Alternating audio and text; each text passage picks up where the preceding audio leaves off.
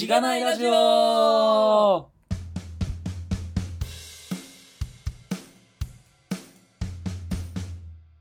はようございます。おはようございます。え本日もがななかったからびっくりしたけど、ゲストはいないんでした。え そうなんですよ。はい。久々に二人で撮ってますが、実に8ヶ月ぶり。二人会がですかね。はい。そうですね。間が空きましたね。そうですね。はいコロナで会わなくなったんで、ああ、確かに。っていうのと、僕が忙しくてし編集をサボった期間があったのでっていう、まあ二つありますが。いや、まあまあでもね、いろいろありますよ。はい。お互いに、きっと。なので、まあそんないろいろね、話せればいいと思いますけど、そうですね。えー、そうですね。あれ？メイク変えたんですか？あ、マイク変えました。えーっと、今までは、なんだっけ、イエティかな？ブルーのイエテはいィっていうマイク使ってたと思うんですけど、えーっと、まあなんかテレワークも増えたし、あと、まあ一人暮らしではなくなったっていうのもあって、時々こう、後ろの生活音とかが聞こえるっていうのもあって、まあそのテレワーク中にも、そういう生活音をできる限り減らして話せるように、ダイナミックマイクにしてみました。うーん。そうなんね指向性が高いマイク。まあちょっとだけもマシなようにするように。はい、はい。うんうんこのオーディオテクニカの ATR2100X USB ってやつなんですけど。うーん、1万ぐらい。そうですね。これ結構良くて、はい何が良いって、まあそのミキサーとかは AT と同じようにいらなくて USB なんですけど、USB の Type-C to Type-C なんですよ。おー、夢の。そうそうそう。だから、ドングルがはいいらない、その今の MacBook につなげるために、ドングルがいらないんですよ。いいっすね。しかも、それがかなりケーブルも、特別なケーブルを持たなくていいと。そういうことですね。まあ、持ち運びするケースがもしあればですけど、うんうん。確かにね、いいっすね。なんかね、イエティのケーブル、謎のケーブルですからね。まそうそうそうそうう。USB Type A なんだけど、もう片方は、何これ？なんか。USB ミニミニみたいなやつですよね。ミニ USB みたいなやつ。わかんないけかど。なーなんかね、うーん、わかんない。ミニっぽいのもなんか2、2 3種類あるじゃないですか。それのどれかなんですけど。うん、うん、うん。ねえ、みたいなのあるので、はい。そうか。はいはい。まあ、雑談はそれぐらいにしておいて。今日は、2020年振り返りと、2021はい年。の展望ですか？展望、野望、目標。雑にね、ゆるくはい語。っていく感じで。そうですね。はい。お願いしまましょうかね。す。年末、そう、撮ってるのがね、12月29日はないの。で、まあ年末ですけど、年末っぽい話をしようかなと思います。はーい。はい。じゃあ、ポッドキャストの紹介をしますか。はい。はい。えーこのポッドキャストは楽しいテックなキャリアについて考えるラジオ、通称しがないラジオです。エンジニア兼パーソナリティのズッキーと、ガミが毎回様々なゲストを呼んで議論したり雑談したりする番組です。しがないラジオではフィードバックをツイッターで募集しています。ハッシュタグ、シャープしがないラジオ、ひらがなでしがない、カタカナでラジオでツイートしてください。しがないラジオウェブページがあります。しがない .org にアクセスしてみてください。ページ内のフォームからもフィードバックをすることができます。感想を話してほしい話題、改善してほしいことなどつぶやいてもらえると、今後のポッドキャストをより良いものにしていけるので、ぜひたくさんのフィードバックをお待ちしています。はい、お待ちしてまーす。お待ちしてます。はい。今回はゲストいないですけど。確かにね。はい。はい。もうなんかね、あんまりこの工場を読むのも、なんですかね。毎回久しぶりな気持ちで読んでる気がしますね。そうっすね。一時はもう慣れたもんでしたけど、ちょっとドキドキそうなんしますすよね。そう。毎、毎週のようにね、読んでたんですけど、なんかね、久しぶりな感じしますし、多分、わかんないですけど、ポッドキャストでしか我々の活動何も追ってないみたいな、まあ、ツイッターとかも見てないしみたいな人も中にはいるような気がするので、なんか、そもそも我々がね、ポッドキャストの更新頻度が下がっていた時に何をしてたのかみたいなのを、ちゃんと話す機会もあんまなかった気がするので、はいはい。その辺が話せるといいですね。はい。いやー、どっから行きますか？なんかね、結構いろいろ書いちゃって、はい。まあね。書き始めるとね、喋ること多いですね。ね。はい。うん、サクサクね、いきたいですけど、うん、まあ、なんかこう、テーマ別に切ってみるってガミさんがまずフォーマット作ってくれたんで、まあそれに乗っ取ってやってるんで、こう仕事、はい個人活動、プライベートみたいな感じで並んでますけれども。そうですね。上から行きますか？上から行くか。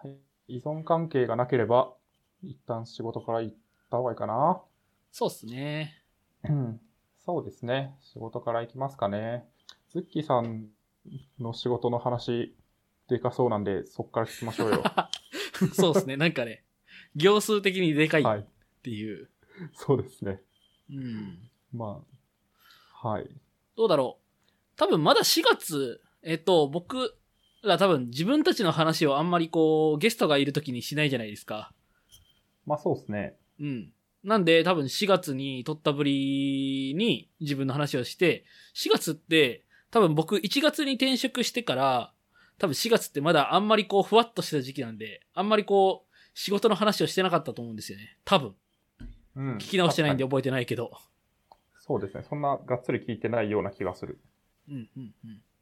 そう。なんで、まあその辺の話から、まあ軽くすると、1月に入社して、そこから、まあスタディストっていう会社に入社したんですけど、新規の事業のチームに入って、まあ、なんか一人目エンジニアんって言うとすごいなんか、あれなんだけど、うん。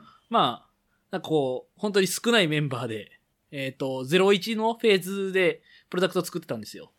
はい、はい。うんうん。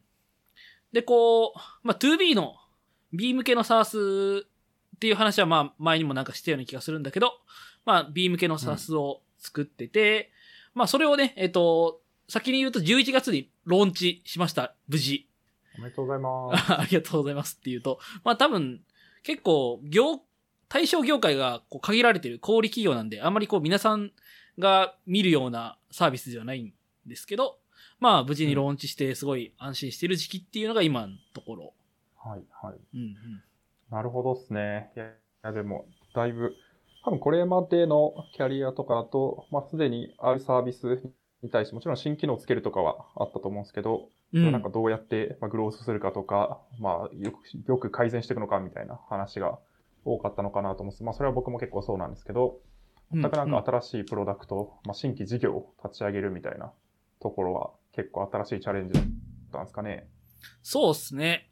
うん、本当に、こう、まず、えっ、と、それで言うと、こう、事業部長が、まあ別でい、いまして、その人が、こう、スタディストに入ってきて、で、その小売企業向けの、こういうサービスを作りたいって言って立ち上げ、立ち上げ始めた事業でう、んでその人は小売の結構経営企画とかしてた人だったんで、こう、IT 門外観みたいな感じの人なんですよ。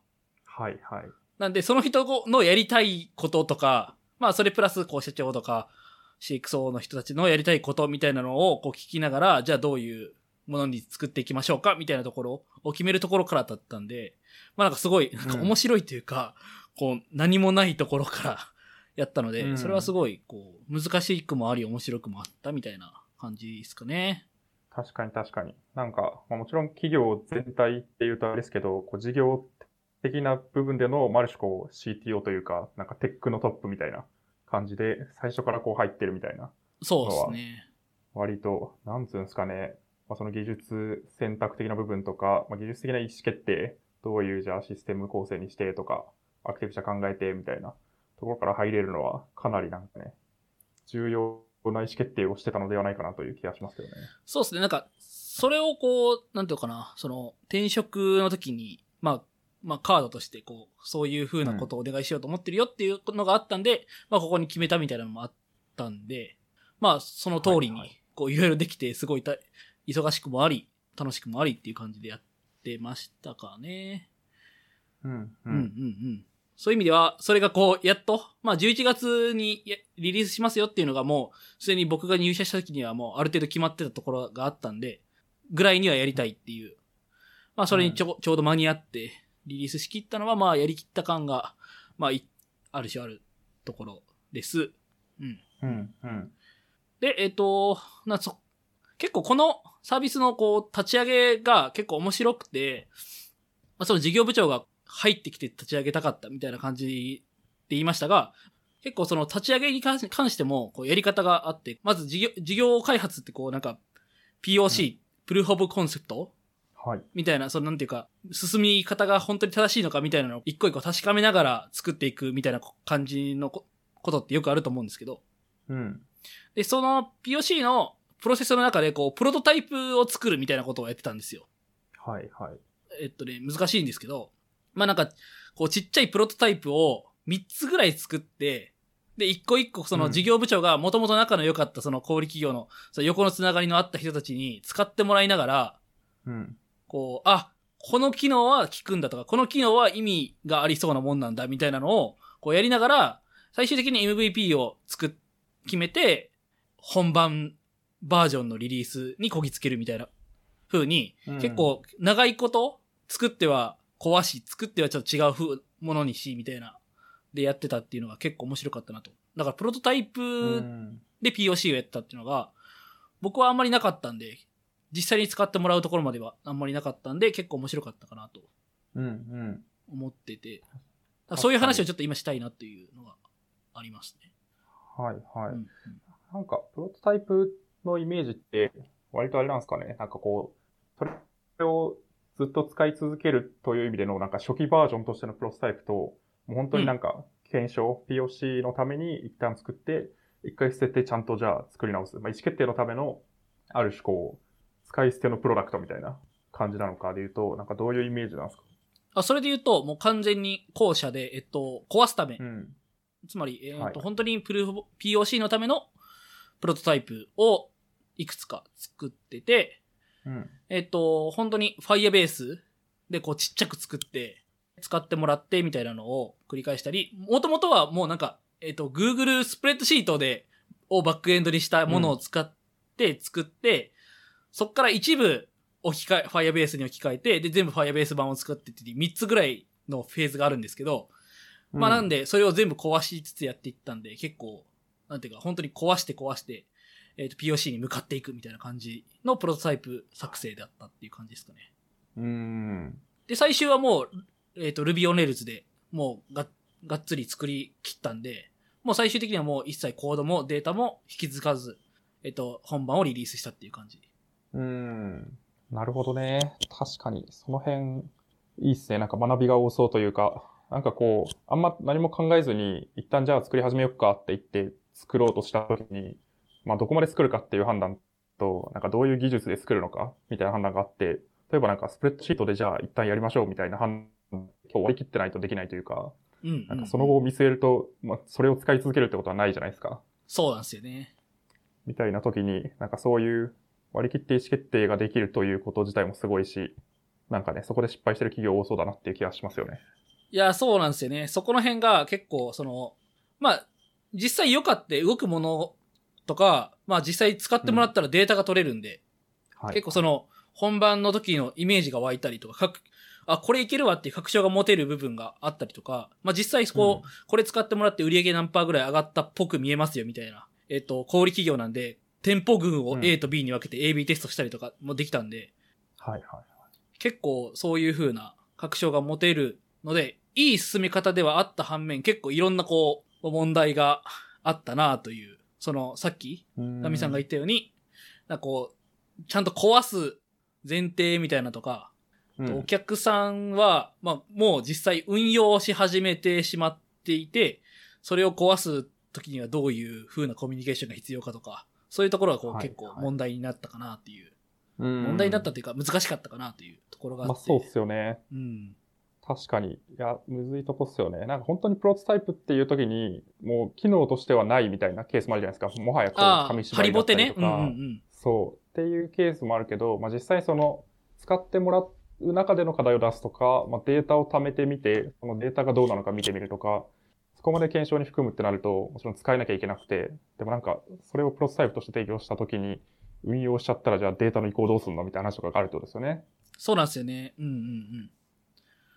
まあ、うんっていうのもあって、こう、プロトタイプをちゃんと殺し切るために MVP をちゃんと定義して出し切るみたいなのが結構僕の中では強く思いとしてあって、うん11月って初めに約束して、それを守り切るっていうのが結構僕の中では大きくて、それがまあ実実行できたのは良かったかなっていううん。感じがありますね。うん、なかなか難しいところではありました。データ引きすぎません。んよって、こう、言い切ったりとか。はいはい。うんうんうん。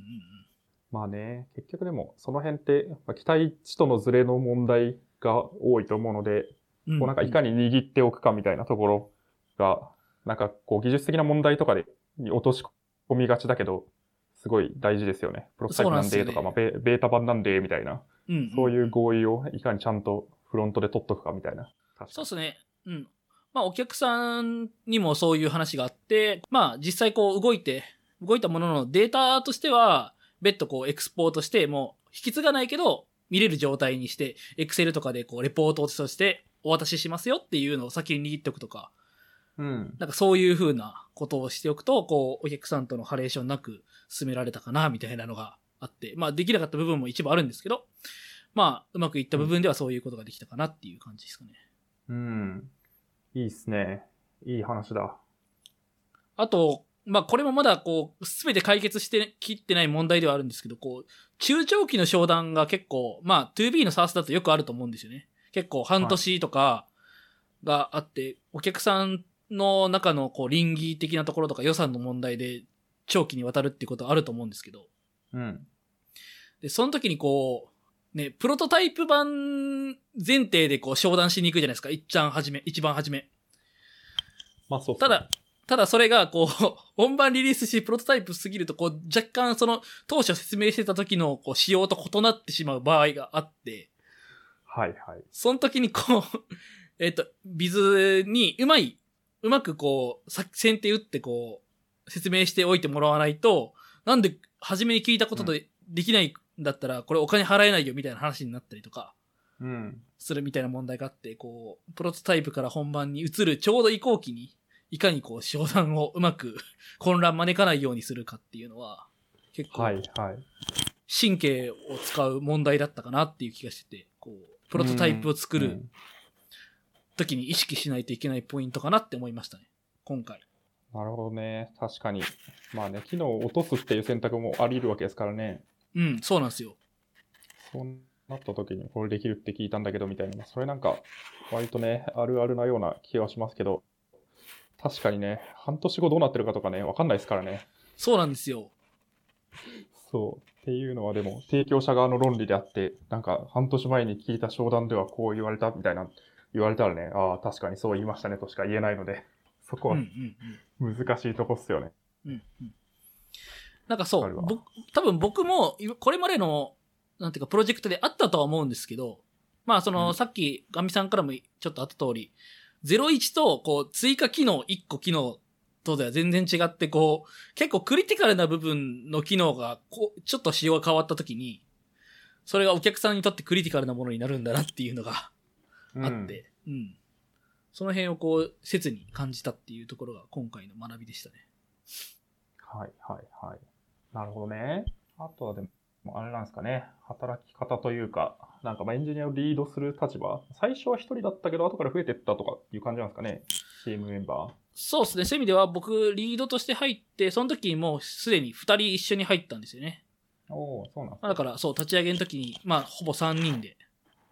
ちょっとインフラより、まあなんか大体全員、比較的こう、フラットに何でもできるんですけど、まあ、インフラがメインでちょっとできる人と、フロントメインでできる人と僕みたいな。サーバーサイドメインの僕みたいな。はいはい、で僕がリードになってやってて、そうですね。それで始まりました。うんうん。うん。なるほど。じゃあ結構、リード、リードエンジニアってどこまでやるんですか？いや、そう、だからそれも、だからもう、新規、はい。スタディスト結構もう百何十人いる会社なんですけど、新規事業だと本当うんに、ビズ合わせても10人もいかないスタートアップみたいな感じで、はい。な、なんでもですかね。本当に。なんかビズ、まあねまあそれこそ事業部長がやりたいって言ってることに対してとか、商談につい,、うんついて行ったりとか、まあついて行ったりっていうか、まあテレワークなんで、リモートなんですけど。うんまああとは採用？はいはい系の話、今のメンバーでは11月にリリース間に合わないんだけど、採用どうしましょうかっていう話とかうん。も、なんかやってたんですよね。リードと言い、なるほどねエンジニアと言いつつ、なんかそういうのもやってて。で、まあ、もう書いてある通りあれなんですけど、ちょうど評価の時期があって、なんか今の感じだと、これマネージャーのし仕事なんじゃない？みたいな話になり、うん。エンジニアリングマネージャーになったというか、というタイトルがついた？タイトルがついたんですね。なるほどうんうんはいはい。なるほどね。そこでも、会社によって違うかもしれないですけど、なんか、リードエンジニアとエンジニアリングマネージャーって何が違うんですか？あーまあ、うちのそのスタディストでは結構明確にあって、干渉のメンバーがいる人は、えっ、と、マネージャーですね。うーん、なるほど。それはじゃあ、なんか評価するとか、そういう感じ？そうです、そうです。レポートラインはいはい。がいる人は全員、えっ、と、マネージャーになりますね、うちは。なるほど。ついにズッキーさんがマネージャーに。いやー、なんか、思ってたより早くて結構、スタディスト入るときは、うん。もっとがっつりこう、2B サースのこう、プロダクトを、えっ、と、エンジニアリング領域でこう引っ張って、売り上げに貢献するぞみたいな感じで言ってたんですけど。まあ、それもや、はいや、やりつつ、結構その比重がね、マネジメントによりつつある感じのポジションにはなっちゃいましたね。うん。うん。そうなんですね。それは、ズッキーさん的にはどうなんですか？言いづらそう。いや、えっと、それで言うと結構、なんていうかな、振り返ってみると良かったと思ってて、まあ今ちょうど2020年の振り返りをこう個人でもやっていて、良かったなと思ってて、なんていうかな、これすごい、こういう話をすると、なんか、宣伝チックになっちゃうんですけど、うんうん。あの、弊社の CTO の先津さんという人がいて、結構その人が、あ、なんか入ってみて一緒に仕事してみて、まあ特にその、僕が新規事業を引っ張っていくってなった時に結構サポートしてくれた立場だったんですけど、うん。一応レポートラインではありサポートしてくれる立場で、ほとんどあんまり干渉をこう、いろいろしてくれるって感じじゃなかったんですけど、サポートしてくれてて、結構その人が、もう一つのプロダクトの、なんかこう、リードみたいな、全体のリードみたいなことしてて、あ、なんかすごい、はいはいなん、なんていうのかな、ロールモデルだなって思ったんですよね。うん。あ、この人をロールモデルにしてやればすごい僕は自分が楽しく仕事を働けそうな未来にが見えるなみたいな風に思って、うん。ででそうするとこう、ああ、だそれってこうエンジニアリングマネージャーになるってことだ、なんだよな、みたいな。その、その人の仕事っぷりを見ると。はいはい。あ、じゃあそっちにこう自分、人生の目標を倒すべきなのかなっていう風に思えたんで、最終的にはすごい良かった。なるほどね。まあなんか自分が、なんだろうな、あまあ、やりたい方向性とか、うん。進みたい方向性がそっちだなって気づいた瞬間があったって感じですかね。そうっすね。うん、そうそうそう。まあなんか、その、それこそ、すべて、なんか本当にこう人、人事のこととか、そプロダクトの力の入れどころとかを全、うん全体俯瞰して取るべき施策みたいなのを決めて、で、それがこう、ちゃんと売り上げに貢献しているみたいなところうん。うん。まあ、すごいざっくり言うとそういうところを見て、あ、そう、すごいなって思ったし、そうなりたいなっていう気持ちになったかうーん。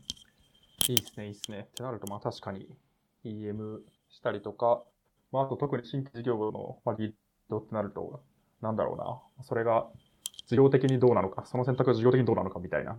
うん。判断もいっぱいあると思うんで、その辺はなんか力つくというか、方向性として近そうな気がしますね。確かに。そうですね。うんうんうん。もともとその、もし可能であったら、EM にもっていうので、こう、オファーの時にはあって、まあちょっと、どのタイミングになるかわかんないっすね、みたいな話はしてたんですよ。はいはい。うん。でも考えてはおきますっていう話をしてて、で、実際やってることそうだよねっていう話になって、ああ、じゃあそうしま、なるんならやりましょうっていう話になったっていう。うん。なるほどね。どうですか ?EM は。いやー、なんていうかめっちゃ難しくて。いやもうなんかね、全然うまくいってるかわかんないんですよね。っていうのが、まあ現状ですね。うんえっと、まあ、実際問題、そのまだこうリリースして直後っていうのもあったり、まだこうやる、やることいっぱいあって、結構プレイヤー業務も多いんですよ。はい。コード書い書く部分が多いってことですね。設計したりとか。で、まあ、ちょ、も、目下の目標っていうか、や、やりたい、やることは、こう、それをこう、新しいメンバーでやったりとか、まあ、ちょっとこう、なんていうかな。えっ、と、ビズとのやりとりで、こう、ちゃんと機能に、機能の要件にまで落とし込むところも含めて、えっ、と、スタディストのウェブアプリケーションエンジニアの仕事の範疇なので、まあ、そういうところまでデリゲーションすしきるのが、こう、僕の目下の目標。メンバーにデリゲーションしきるのが目標ですね。で、それが本当に難しくて、なるほど。な、何から手をつけたらいいかがわかんない。まあ、確かにね。なん、そうか。これ、やってみてよ。じゃあ、いけないってことですね。だからやってみてよ、じゃあ、どうしたらいいのっていう感じになるんですよね。なるほど。でも、そうすると、じゃあ、あ、じゃあ一緒にやる、みたいな話になって、結局僕の手から離れなくて、うんうん。僕はだから、その、多分、デリゲーションしきって手を離して、もうちょっと違うことをは決めたりとか、まあ、それこそ、まあ、俯瞰できる立ち位置に行かないといけないはずなんですけど、まずこう、手が離せない状態になってて、どうしようかなっていうのが今の悩みところ。うん。うん。なるほどね。すごい。まさに、デリゲーションポーカーとかやりそうなシチュエーションじゃないですか。あ、そうなんですよね。なんかそういうのをやったりとか、いや、まだやってないんだけど、や、うんやった方がいいのかなとか思ったりとか、あとは、まあ、初めはまずは、めちゃくちゃ重めに、えっ、と、議事録を拡充したりとか、僕しか持ってない情報を完全になくしてしまう努力をするみたいな感じのことを今はしてますね。うん。いいっすね、いいっすね。え完全になくすことってできなくて、絶対非対称になっちゃうんですけど、そこをいかになくして、とか、まあ、それこそ僕への、僕個人へのメンションみたいなのが、まあ一部あるので、まあその辺を全部なくしたりとか、まあなんか本当にそういうところからこう、やっていくっていうのを今やってるんですけど、まだそれもこうちょちょっとうまくいってなかったりするんですけど。はい、はい。ガミさん、まあ後で多分話すと思うんですけど、こうリーダー業やってたってい、多分前回も言ってたと思うんですけど、うん。そうですね。そういうのはなかったんですか？そういう悩みは。いやー、なかったっすね。なんか特殊なんですよね。僕がやってたリーダー業っていうのも。なん,、はいはい。なんというか、まあ本当になんかリリードするだけで別にマネジメントはしていないみたいな感じだったり、あなんだろうな、もう別に評価とかもないし、レポートラインという感じもしないし、ただなんかチームとしての方向性を、う んまあ、決めたりとか、まあ他のチームとのなんかセッションだったり、情報共有だったりをして、まあ、それをばらまくみたいな感じだったので、なんかね、自分の仕事を誰かに渡して寄せるみたいな。感じではなかったんですよね。まあ、みんな別にキャリア的にも、なんかなんなら自分より長い人もいっぱいいるし、うん、うん、うん。みたいな感じだったので、あんまね、そういう感じじゃなかったんですよね。なるほど。そう。なので、あんまりね、これに関して僕の経験で語ることは何もないなと思いながら聞いてたんですけど、なるほどね。新しいと思って、やってね、やったことないと思って聞いてた。うん、うん、うん。なんかその辺がこう、そうっすね。難しくて、ちょっと僕がこうね、入社してからこううん一人でやりすぎてたなーって、ざっくり思ってますね。うんそうですね。難しいですよね、でも。バランス感も。なんかね、早いじゃないですか。自分でやった方が。そうですね。あと、それ、れがこう、なんか、オーナーシップを持って進めることが、よ、良さと思ってやってきたので、うん。こうじゃあそれをなくすってなった時に自分はどう振る舞えばいいのかがまだい今全く分かってないんですよね。なるほどね。うん。確かにそうですよね。いや、むずいっすよね。なんか、いや、まあ自分がやってる仕事を誰かに渡して新しい仕事をしていくみたいなうん。ムーブってマネジメントに限らずあるけど、結構ね、むずいっすよね。なんか、いや、その渡される方のやりたいことみたいなのもあるし、そうですね。うん。なんか自分がやった方が早いからやっちゃうみたいなのもあるし、うんなんかね、こう、新しくそれを渡す人がもっと頼られる存在にならなきゃいけない。仕事の依頼がそっちに行くようにしないといけないみたいなのもあるし、はいはい。っていうので、なんか完全に何かを渡したみたいな経験ってそんなに多くないなっていうのは思ったけど、渡していかなきゃなという気持ちは常にありますね。うんうん。そうっすね。わかるわ。そうなんですよ。まあ今それがね、はいはいこう、もっか悩みであり目標でありますね。まあ、それができれば結構他に手を貸すことにな、他のこう考えることが増えれば、まあそこに向かっていくだけなので、その状態を作るのが目標？みたいなところですかね。まあ、それは結ね局、なんか売り上げに自分が貢献できるようになるのと、まあ、いニエリーゴールだと思ってるんですよね。はい、はい。うんうんなるほどね。いや、でも、面白いですよね。なんか、まあ、自分が一旦できるようになって、でもそのできるようになったことを捨てて、誰かを育て、その人をできるようにして、みたいなのを、なんかだ、全員ができるようになると、みんなめっちゃ成長するし、めっちゃスピード上がるじゃないですか、多分。うん。うん、多分。うん。それがね、できると、で他の人を成長させられるようになると強いなというのはすごい思いますね。うんうんうんうん。いや、そうですね。なんかそういう EM にシフトするってそういうことなんだなっていうのを、なんとなく噛み締めながら全然できんなって思ってますね。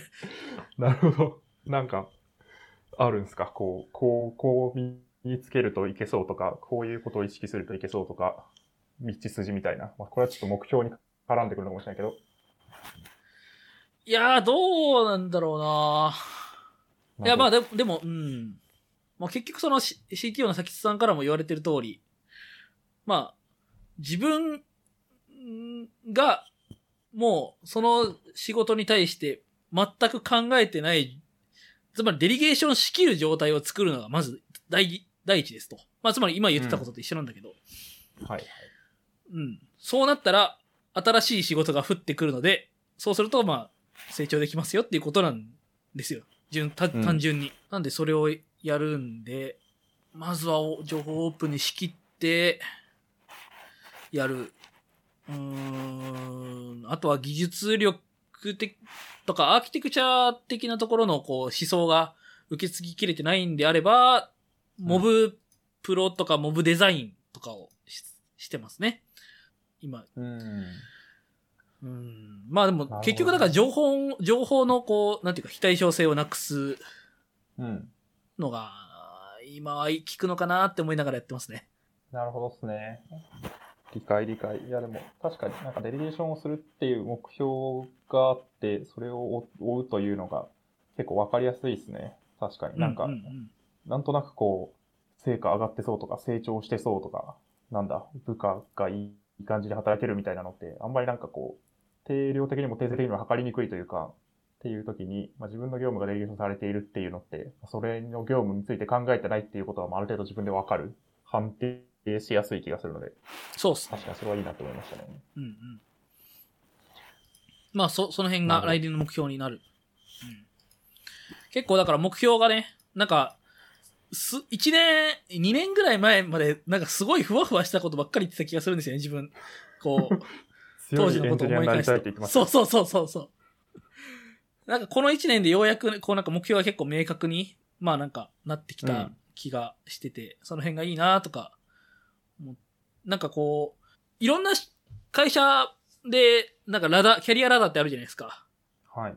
で、なんかこう、このグレード、グレードみたいなのがあって、このグレードはこういう条件があってみたいなうんうん話うんがあると思うんですよ。そうですね。で、なんか僕その目標が、設定が全然うまくいかなかったんですよね。うん。だから強いエンジニアっていうよくわからん言葉でずっと喋ってたんですけど、はい。それがこうようやく、あ、なんとなく言語化できるようになってきたかな、みたいな、今の話で言うと、うん。うん、ロールモデルもできてみたいなところがあって、うん、だからできてきたなっていうのがすごい嬉しい話な変化でした。仕事を通じての 2020年。うん。いいっすね。目指す方向が見えるとね、あとは走るだけですからね。なんかすごい、うん、すごい自分語り的な感じになっちゃったけど、そうですね。まあそれがすごい良かった話ですかね。うんうん。うん。なるほど。まあ、これからもそういう感じでやっていきたいかなっていうところですね。20 20 21年も。はい。うんうんうん。かみさんはどうですか？僕、そうっすね。どうだろうな仕事のこと。あ、そういえば上場したんじゃないですか？おめでとうございます。ああ、あの、ありがとうございます。上場、ね。プレイドさん上場なされて。はい。はい、したらしいですね。なんか僕の前々職と同時期の上場なんですごい面白いなと思いながら見てました。そうですね。確かに、ちょっと、込み上げるものがありましたね。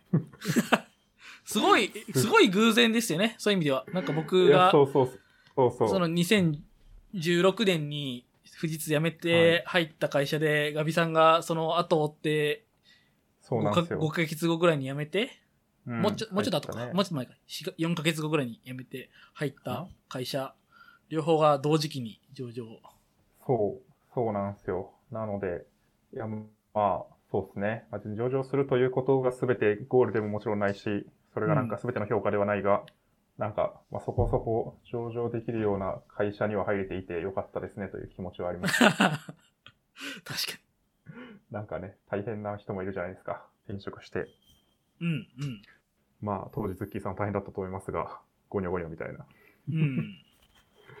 まあね、いやーまあでも、上場したことについては別に、まあ直接めちゃくちゃ関わってたとかでもないですし、語ることはないんですけど、僕は、あの、上場に関する、まあなんか、上場なんだあれ、承認式とか、まあ記者会見とかあって、まあうちの代表が話したりするんですけど、普通になんか、プレイドって書いてある T シャツを真冬に着て、それに出てるっていうのはね、個人的にはいいなって思いました。ああ、あ、行ったんですか？あそこに。いや、言ってはないですけど、なんか、あれなんですよね。その写真だったりとか、記者会見の様子とかは映像としてあったので、それを見て、ああ、いいですね。そう、スタートアップ感を忘れないというメッセージを感じましたね。あスーツは着ない。あ。いいですね。僕も前職で一回、その上場の経験があるので。まあでもなんか、はいはいその、100人の時に入って1年足らずで上場したのと、うん。その、結構長い、もう4年？そうっすね。2016年11月入社なので、?4 年か。4年か、4年ちょうど、4年ちょいっすね。丸4えまだ年ずっと同じ会社にいてそこが上場するのと全然違いますよね。そうっすね。なんか、遠くまで来たもんだって感じっすね。まあまあ、全然これからなんですけどね。やりうん。たいこととしては、会社の。なので、まあ、やっていかなきゃっていうのはね、ありますけど、そうですね。僕の仕事か。そう。いや、なんかね、仕事、まあ、いろいろありましたね。まあ、一旦、そう、さっき言ったように、リーダー業っぽいことをやってて、それは、なんていうんですかね。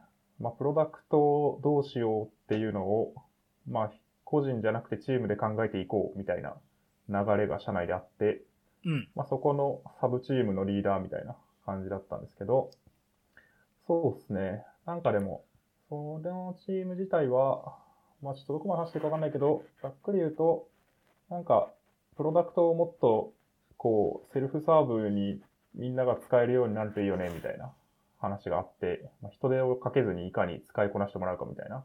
ああ、でなるほど。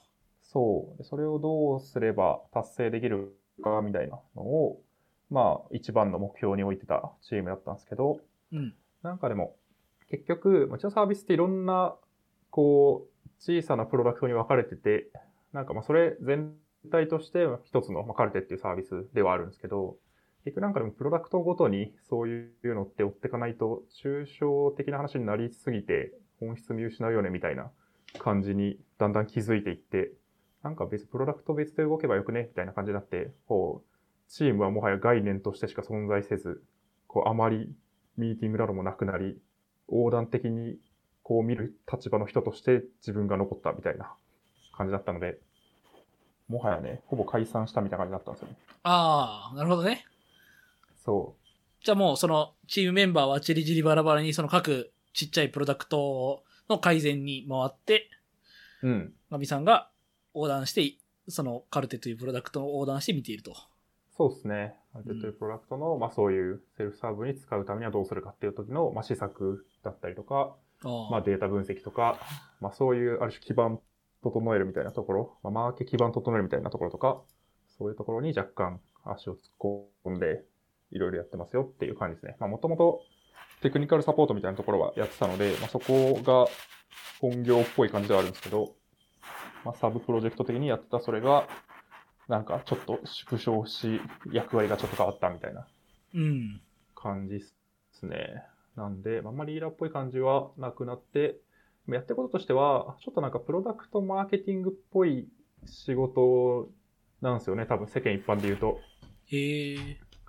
なので、というと？まあなんか意思決定っぽいところはもちろんプロダクトマネジメントをやる人とかいるので、あれなんですけど、例えばなんかプロダクトを使っているユーザーさんの、うん。まあ、データをどうやって分析すればよくてとか、まあ、どういうふうにデータを整備すればよくてとか、まああるいはなんか、こういうのが来た時に、こういう、例えば管理画面上でアクションをしましょう、ポップアップ出しましょうとか、まあメール打ちましょうとか、っていう時に、なんかそれをどうターゲティングして、なんかどういうふうに、なんだろうな、制御、アクションを制御してみたいなのって、うん。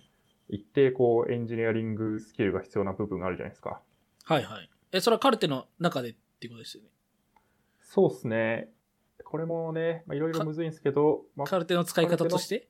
そう、カルテの管理画面上でどうするかみたいな話だと、カルテ管理画面上にカルテが入ってて、そのカルテでやなるほどなるほどなるほど。るやるっていうは話も結構ありますね。なんで、ドッグフーディングの一環でもあるというああ、はいはいはいはい。構造になって難しいですね。そう。でその話ではね、カルテというのが何なのか分かってないと何が何やって感じだと思うんですけど、まあカルテ自体がそう、マーケティングツールっぽい機能が主要な機能としてあるんですよ。うん。なので、まあ、そのカルテを使ってカルテをどう使ってもらうかをサポートするみたいなは感じになっいはい。て、この辺をね、やっているんですけど、まあ、業務的に言うと普通になんか、じゃあ SQL を書いてデータをちゃんと分析しましょうねとか、ダッシュボード作りましょうねとかもやるし、まあ、そのアクションみたいな話で言うと、なんか JavaScript でそのポップアップの制御をどうするかを考えて、試しに出してみて、その、がちゃんと使われてるかを見て改善してみたいなのを、まあ他のメンバーと一緒にやってるみたいな感じですね。なんで結構マーケエンジニアっぽい感じになってて。マーケエンジニアというロールもあるな、みたいな気持ちになってますね。うんうん。なんかマーケの人がこう SQL とか書くっていうのはなんかもう最近、まあ進んでる企業ではある話ですもんね。そうですね。ありますね。うちも全然ビズメンバーで書ける人も普通にいますし、あとこれもちょっと別の話であるんですけど、ビズメンバーに SQL を教える活動みたいなのを まあたサブプロジェクトでしてて、あ。すでに何人？?15 人ぐらいすごっ。教えたんですけど、先生じゃないですか。そうなんですよね。いやでもやっぱね、いいっすよ。みんな SQL かけた方が。はいはい。なるほど。キャラ編の話と近い話なんですか、それは。そうっすね。それはキャラ編の話と近いっすね。キャラ編ってなんだって感じですけど。なんか、そう2020年序盤に、てか、え、うん去年の今か。去年の今の時期にキャラ編しますみたいな話してましたもんね。してた気がしますね。うん2020年の目標みたいなのでも言ってそうだし。そうっすね。ちょっとさ、そこの話で踏み込むと、やっぱまあ仕事でもプライベートでもそうなんですけど、個人活動か、そうなんですけど、やっぱなんかね、エンジニアとそれ以外の垣根をいかに溶かすかとか、なんかその間にある職種とかロールとか機能って何なんだっけみたいなのを考えていくっていうことが一つのテーマになっていて、うん。それは、まあなんでかっていうと、こうね、まあカルテみたいな SARS を提供してると、なんかそれを使う人って、まあ今今は結構エンジニアじゃない人が多いんですけど、とはいえなんかさっき言ったようにマーケっぽいことやろうとすると、こうエンジニアリングの知識、まあ、プログラミング、まあ、例えば JS 書いてとか SQL 書いてとか、なんかそういう知識が必要になるんですよね。うん。っていう時に、なんかまあもはやエンジニアがやるべきとか、マーケがやるべきとか、まあ人事がやるべきとか、なんかそういうのってなんかそんななくねみたいな。そういうのを溶かしていった方が結局プロダクトの価値も上がるし、なんかやれることも増えるし、で、まあ結局現場の人がちょっと技術勉強して現場感を持って課題解決に臨んだ方が一番いいアウトプット出るよねみたいな気もしてて、うん。そういうところをね、解いていけるといいなと思って、まあ、SQL を社内で教えたりとか、まあそうですね、あの、YouTube を社外でやったりとかしてる YouTuber。という話に YouTuber の話が。なるほど。ここで出てくるわけですね、YouTuber の話が。そうですね。なんで、この流れで YouTuber の話してもいいですけど、いやー、まあ、まあ仕そう、事はそんな感じです。そなるほど。ガミさん、そうですね。なんかこう、ツイッターとか SNS 見てるとこう、どちらで個人活動の話が多い。まあ僕はまず SNS 最近全然活動してなかったんだけど、ほとんど。はいはい。ガミさん見てるとこう、こう、あこういうことは発信してるけど、社内では何してる人なんだろうっていうそうっすよね。感じに見えるよね。よね多分うん、見えますよね。うん。そうだと思いますね。なんすかね。何してるんでしょうね。なんか、いろいろやってるんですけどね。だからもうちょいなんかね、柱欲しいなっていうのはね、2021年の目標としてはあるんですけどね、仕事の中で。うんうん。結構、まあ、さっきのデリゲーションの話じゃないですけど、なんか、いろんな仕事が4年もいると、こう、ついてきて、何でもやる人みたいな感じにはなってるんですけど、なんかね、そういう中で、まあ今までやってきたことって、僕じゃなくてもできるようにしていくべきだと思うので、はいはいはい。こうなんかいかに渡していって自分、今ってなんかこう、細かい玉が僕の中にいっぱいあるみたいなうん。感じがして、でもそれをなんか、どんどん捨てていかないと、大きい玉入れられなくなるじゃないですか。うん。っていう時に、なんかね、そこを渡していくみたいなのをして、大きい玉を渡すと仕事なくなるじゃないですか。はいはい。仕事なくなると焦るじゃないですか。う ん新しいことしなきゃみたいな。はいはいはい。で、まあ、とはいえなんか大きい課題みたいなのがあるので、なんかそこに対してどの玉に取り組むかみたいなのを考えられるようになっていくと思うんで、その辺はね、やっていきたいですけどね。うんいい感じにする仕事じゃないですか。今の感じの話を聞くと、うん。こそうなんですよ。いい感じにすることをうまく説明するのが本当に難しいというか。そうなんですよね。難しいんですよ。なので、まあ、結構でも僕の、なんだろうな、目指すべきところとしては、うん、なんか分かりやすくラベルがつくような仕事じゃないところを開拓していきたいっていう思いはあるので、はいはい。そういう意味で言うと、なんか、八神さんは何やってるかよくわかんないですねっていうのは、こう目指すべき方向性に近いのかもしれないんですけど、あまあでもね、とはいえなんか、それと価値を出すことはまた別なので、大きめの価値を出すためにもうちょっと、なんか、活動の柱を作っていく、寄せていくみたいなのは、あまあありそうだなっていう気がしますね。やんなきゃいけない感。なんかそれで言うとこう、今ある一定のこう、価値、ガミさんが出してる価値に対して名前をつけて、その名前、誰かなってくれませんかっていうのが、なんかすごい早い気がしてそうきまですね。なんかそれは、あると思いますね。うんうん。なので、ちょっと、採用とかしたいですね。ああ、いいっすね。後継者って言うとあれですけど、うんうん僕がやっていることをやれるようになりたい人、やりたい人などがいたら、採用して、一子相伝して、うん。なるほど。違うことをするっていうね、うんうん。のはまああるんですけど、いやー、そうっすね。むずいっすよね。なんか、いやそういう感じで採用した人もいなくはないんですけど、はいはい。なんかね、まあ、やっていくうちに、ちょっと別の、こう、才能に奪えたりとか、別の方向性に少なったりして、で、トレードという会社は、あんまりなんかロールで人を取らない会社なので、うん。なんか、あ、そういうところやりたいんだったらやっていけばいいじゃんみたいになって、なんか、とはいえなんか僕が渡せる先がどんどんいなくなって他のチームに取られていくみたいな感じになって、あの嬉しい悲鳴みたいになってるんですよ。はいはいはい。まあ、本人のウィールがね、結構重要ではありますからね。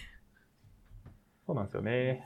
なんで、むずいんですよね。この辺にビルがある人、まあ、具体的に言うとなんか、例えばテクニカルサポートとか、まあ、いわゆる、なんつうんですかね、カスタマーリライアビリティエンジニアリングみたいな話、はい CRE の話に興味ある人ってのは世の中的にそんないないので、むずいね、みたいな感じありますね。うんはい。ぜひ、リスナーさんの中で、僕と一緒に働きたい人がいたら、声をかけてください。一子相伝の人、はい。募集。そうですね。あの、まあ、弊社厳しいかもしれないので、落ちても文句言わないでいただければ、ぜひ気軽に声かけていただけたらと思いますけど、まあ、そんな感じかな、仕事は。あんまね、仕事しなかったですね、今年は。こういうこと言って怒られるな。あの、知ったんですけど、目立った仕事はしてないかもしれないですね。ああ、なるほど。結構、そのキャラ編の SNS なり、アウトプット活動が多かったんですか、そうですね。じゃあそっちの話をすると、うん、まあさっきも言ったように、結構、なんすかね、まあ、僕のできることとして、まあ一旦エンジニアというのをやりましたと。まあ、別に技術力めっちゃありますというつもりはないんですけど、まあ、一旦それをやっていて、まあ、かつ、まあ、テクサポとかビジネビジネスメンバーと絡みながらそういうことをしていって、そ技術的なことを分かりやすく伝えるみたいなうん。これはまあ一定できそうだっていうのがあって、そういう中で、とはいえなんか技術的な、まあ、リテラシーとかをエンジニアで見つけていくということが、まあ、うちの会社にとってもそうだし、まあ、プロダクトにとってもそうだし、まあ、社会的にももっと必要になるんじゃないか、みたいな感覚があり、まあ、それは社会的なバズっぽいワードで言うと、まあデジタルトランスフォーメーションみたいな話の絡みでも多分あると思うんですけど、はいはいはい。DX セネバの話の中で、うん。でもなんか何も分かってないみんなみたいな、あるじゃないですか。はいはい。というところで、まあもうちょいそこの溝を埋めていく活動みたいなのを、まあ会社としても個人としても、まあ、会社の中の個人としても、まあ一、プライベートな人としてもやった方がいいなと思っていて、そういうのをね、日々やっていたっていうのが今年ですね。で、まあ、具体的に言うと、そうですね、まあ、2月にデブサミに登壇呼んでもらって、まあこれは実は去年のデベロッパーズブーストっていうやつの再演だったんですけど、うんうん。そこでも結構、好評だったやつですよね。あ、そうそうなんか、なんだっけ、アンケートで上位3位はデブサミでも登壇できますみたいなうんうんうん。感じのやつで、そうですね、あの、フォロワーの皆さんに投票いただいたのか、いやいや、実力でしょうよ。ありがとうございます。なので、その、その時はね、なんか、まあ、エンジニアって別に技術だけを尖らせて活躍するんじゃなくて、まあ、他の職種との掛け合わせで活躍して価値を出す道もあるよね、みたいな。結構エンジニアからなんか別の職種に染み出していくみたいな、まさに僕が今やってるようなことうん。の話をして、で、そこからは結構、まあ、5月ぐらいに、あの、非エンジニアのためのエンジニアリングっていうウェブサイト、まあちょっと完全に今やる気を失って更新してないんですけど、なんか1ヶ月連続投稿とかしてませんでした？しましたね。懐かしい。そう。なんかこれはまさに、なんだろうな。こう、エンジニアリング知識、プログラミングとかわかんない人に、チュートリアル形式で、まあ簡単な、そういう、まあ自動化だったりとか、プログラム書くとかを体験してもらうみたいな記事を書いていくサイトで、まあそれを立ち上げたりとか、まあ9月にノートを書き始めたり、10月に YouTube 投稿し始めたりして、まあ、ノートと YouTube は基本的には毎週欠かさず投稿して、まあ、早2ヶ月、3ヶ月ぐらい経ってますねっていう感じですね。すごい。うん note。そうね。いや、まあでも、結構その、もともと文章を書くのは慣れているというか、まあそうですね。文章を書く人じゃないですか、もともと。文章を書くことが苦にならない人ではありますね。うんうん。なんでこう、なんか、ああ、まあ、ノートやり始めたのか、みたいなうん。感じでしたが、こう YouTube は、び、びっくりというか、まあ そうでしょうね。ちょっと違いますね。YouTube やる。ブログ書くの延長にノートがあるとして、YouTube は何なんだみたいなそうっすね。ね。う、なぜ YouTube に行ったのか聞きたいな。なるほどね。いや、ちょっとそれはありますね。なぜ YouTube に行ったのかっていうと、えーっとね、いや、まあいくつかあって、まあ一つは単純になんかやってみたかったっていうのはあるんですよね。あ YouTube というものを。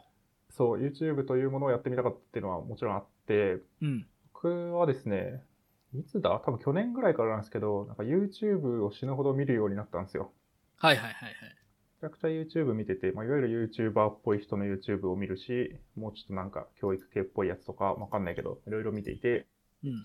なんかね、YouTube とか YouTube やってる人とか、なんかいいなみたいな気持ちになってきて、なんか自分も YouTube やってみたいなっていうのは、まあ、まさにこのポッドキャストをね、初めにこう開始した時のように、はいはいはい。まあ確。やるか、みたいな感じで、うんうんそう、YouTube やるか、みたいなのがあったのは一個で、でもう一個はね、やっぱりなんか、こうノートとかって文章を読むって結構、あれじゃないですか。力いるじゃないですか。うん。やるか、読むか、みたいな。特にこう YouTube 見るようになると、特にはい僕も YouTube み結構見るんですけど、最近。思うよ、は思いますよね。なんか10分とか15分の動画見るのと、うんよりも多分早く読める可能性あるんだけど、ノート読むとこの方が。はい。でも腰が重い。そうなんですよね。うん。腰重いんですよね。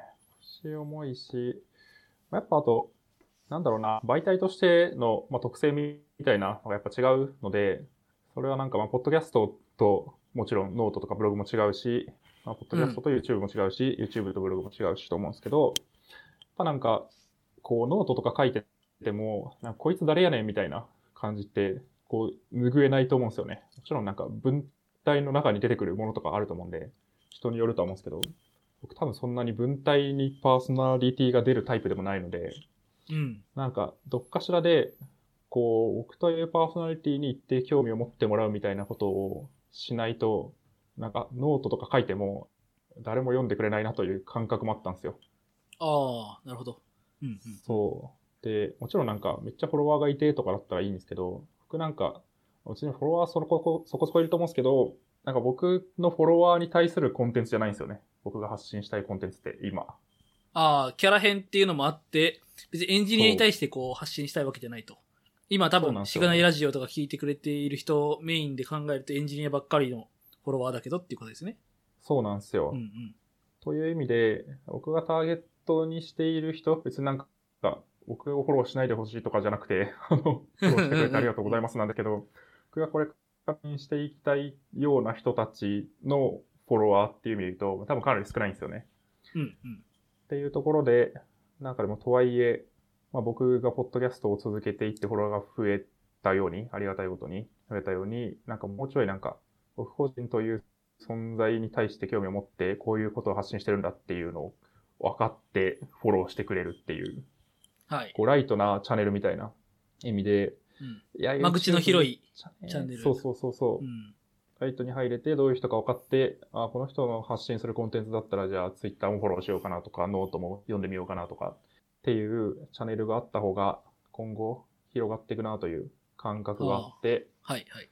で、始めたっていうのはありますね。まあ、めっちゃ大変でしたけどね。大変っていうのは？YouTube やんの。ああ、まあ、YouTube 編集とか。そう。なんか、ポッドキャストも、まあ大変っちゃ大変だと思うんですけど、YouTube 考えることを、やること多すぎて、最初マジでなんか、いや、これ大変やなっていう気持ちになったんですよね。まあ一旦、一旦型ができると結構楽なんですけど、うんうん。か型作るまでは結構大変で、まあそれこそ、なんかまあ映像を撮るので、僕の場合は画面収録しながら、こう、右下に僕の顔があって動いてるみたいな、はいはい。それをなんかワイプというか、グリーンバックで抜いて、みたいな、重ねて動画にしてますよ、みたいな感じなんですけど、そこなんか、まあ、映像とかあるので、まずなんかカメラの位置をどうしようとか、なんかグリーンバックどうしようとかもあるし、なんか、こう今まではすごいボサボサな紙とかでポッドキャスト収録してても、まあ、オンラインだったらよかったけど、まあ、一旦見られるし、ちょっと気使うか、みたいな。風呂入るか、みたいなのもあるし、あと編集って意味でも、なんか、効果音どうしようとか、BGM どうしようとか、まああ構成をどうしようとか、まあ、カットをどこでするかとか、まあ、字幕をどうつけると分かりやすいかとか、エンディングをどうしようとか、なんかめっちゃね、考えることが多い。まあ、そあ。の、うんうん。単純に音声と映像っていう違いだけじゃなくて、ポッドキャストってやっぱながら聞きができるので、なんかあんま構成とかなくてもいいじゃないですか。うん極論。